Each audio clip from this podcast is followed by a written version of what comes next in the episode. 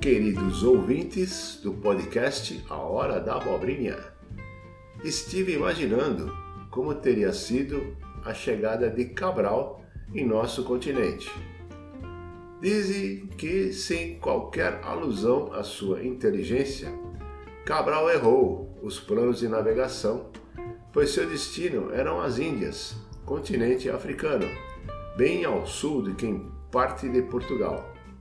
Com o passar dos tempos, descobrimos que Cabral não era tão ogro como se pensava, pois as Índias que ele se referia eram as nossas Índias, mulheres de corpo esguio, esbelto e de cor bem bronzeada, marrom café ou marrom glacê, que transitavam em pele pelas matas e regiões litorâneas destas terras abençoadas deram mil e uma justificativas, como uma tempestade em alto mar, que fez Cabral e seus comandados perderem o rumo, devido à perda de mapas, bússolas, bola de cristal, cartomante, pai de santo, etc. É para rir ou para chorar? No manicômio terra, tudo é possível, até o impossível.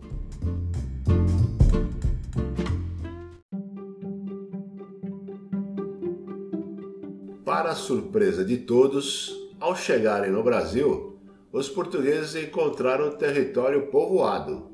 Seus habitantes, porém, desconheciam a escrita e não deixaram documentos sobre o próprio passado.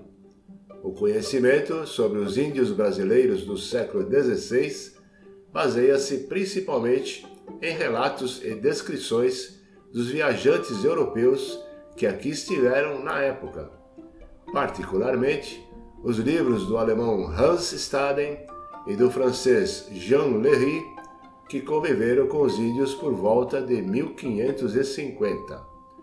Os dois apresentam detalhadamente o modo de vida indígena, relacionando aspectos que vão dos mais triviais, como as vestes e adornos, aos mais complexos, como as crenças religiosas. Sobre as épocas anteriores à chegada dos portugueses, os estudos históricos contam com a contribuição da antropologia e da arqueologia, que permitiam traçar um panorama abrangente, apesar da existência de lacunas. O povoamento da América do Sul teve início por volta de 20 mil anos antes de Cristo segundo a maioria dos pesquisadores. Existem indícios de seres humanos no Brasil, datados de 16 mil anos antes de Cristo e de 12.770 anos antes de Cristo, encontrados nas escavações arqueológicas de Lagoa Santa, Minas Gerais, Rio Claro, São Paulo e Ibicuí, no Rio Grande do Sul.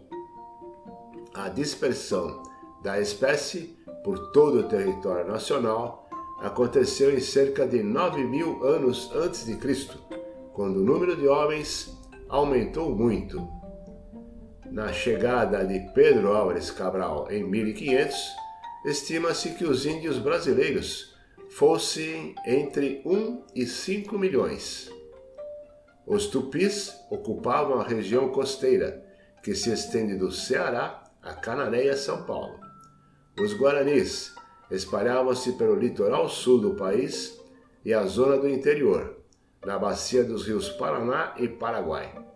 Em outras regiões, encontravam-se outras tribos, genericamente chamadas de tapuias, palavra tupi que designa os índios que falam outra língua.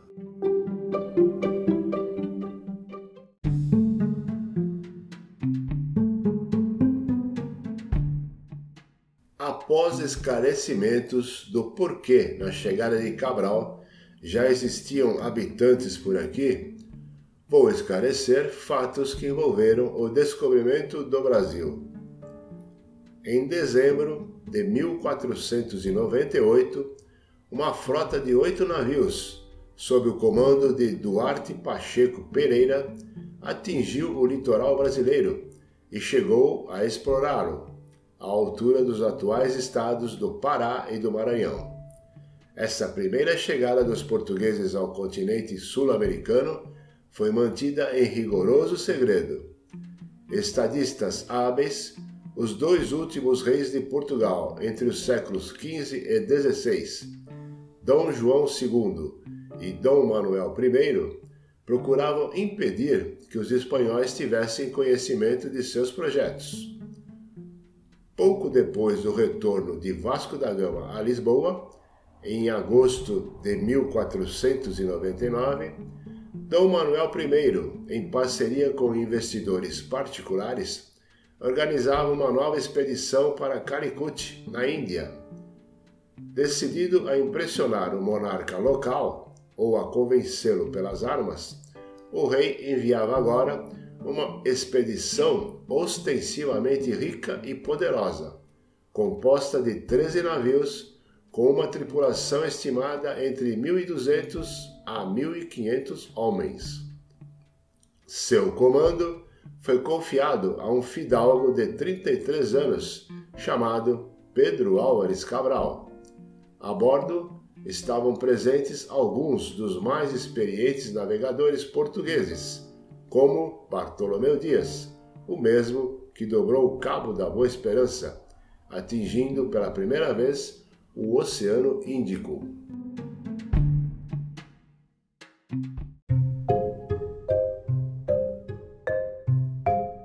A partida da Armada de Cabral foi programada para 8 de março de 1500 embora tenha sido adiada para o dia seguinte, devido ao mau tempo. Uma cerimônia espetacular foi organizada na ocasião pelo rei de Portugal. Toda a população de Lisboa, cerca de 60 mil pessoas, foi convocada para assistir a ela, o que era uma forma de oficializar o pioneirismo português no caminho da Índia assegurando para o reino luso os direitos do comércio com o Oriente. Cabral chega ao Brasil rumo ao Ocidente. A frota chegou às Ilhas Canárias cinco dias depois da partida e dirigiu-se para o arquipélago de Cabo Verde, onde uma nau desapareceu no mar. Após tentar em vão encontrá-la, o comandante decidiu seguir a viagem. Cruzou a linha do Equador a 9 de abril seguindo uma rota para o sudoeste, que avançava nessa direção, comparativamente ao caminho seguido por Vasco da Gama. No entardecer do dia 22 de abril, ancorou em frente ao monte, batizado de Pascoal, no magnífico cenário do litoral sul do atual estado da Bahia. Antes de continuar a viagem para a Índia, os navegantes permaneceram ali até o dia 2 de maio, tomando posse da terra, em nome de Dom Manuel I e de Jesus Cristo. Assim, a chegada de Cabral ao Brasil é dois anos posterior à de Duarte Pacheco. Além disso, o atual território brasileiro já era habitado desde tempos pré-históricos. Como já fora citado anteriormente, 5 milhões de índios espalhavam-se particularmente ao longo do litoral em 1500. Por isso, é preciso relativizar a ideia de que ocorreu um descobrimento a 22 de abril. Na verdade, a data marca a tomada de posse das terras brasileiras pelo Reino de Portugal, o que significa a integração do país no contexto da história europeia e global.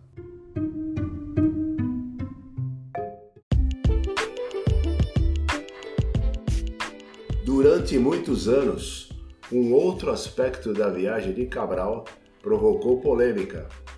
A chegada dos portugueses ao Brasil teria ocorrido devido ao acaso? Atualmente, à luz dos fatos conhecidos, a teoria da intencionalidade já conta com o aval da ciência.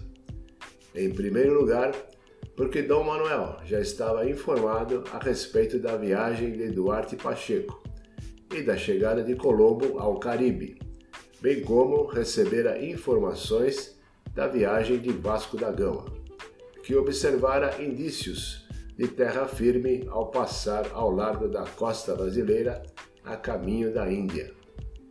Além disso, vários outros elementos concorrem para aumentar as probabilidades da hipótese de Cabral ter outra missão a realizar no Atlântico antes de seguir para o Oceano Índico. Entre outros, podem ser citados as instruções confidenciais transmitidas pelo rei ao capitão-mor da armada, que jamais se tornaram conhecidas, a permanência da frota na terra por uma semana, demora que não se justificaria caso o único objetivo de Cabral fosse atingir rapidamente Calicut, na Índia, e o grande interesse demonstrado em conquistar a simpatia dos indígenas brasileiros. A esquadra de Cabral deixou no Brasil dois degredados, com o objetivo de aprender a língua dos índios e recolher informações sobre o seu modo de vida.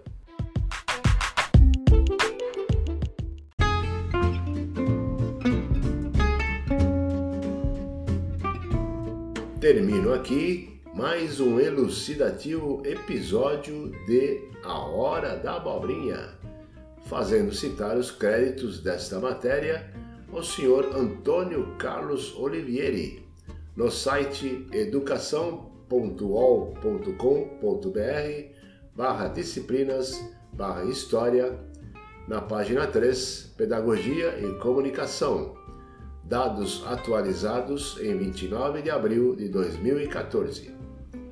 O seu podcast A Hora da Abobrinha voltará na próxima semana com um novo episódio. Até lá!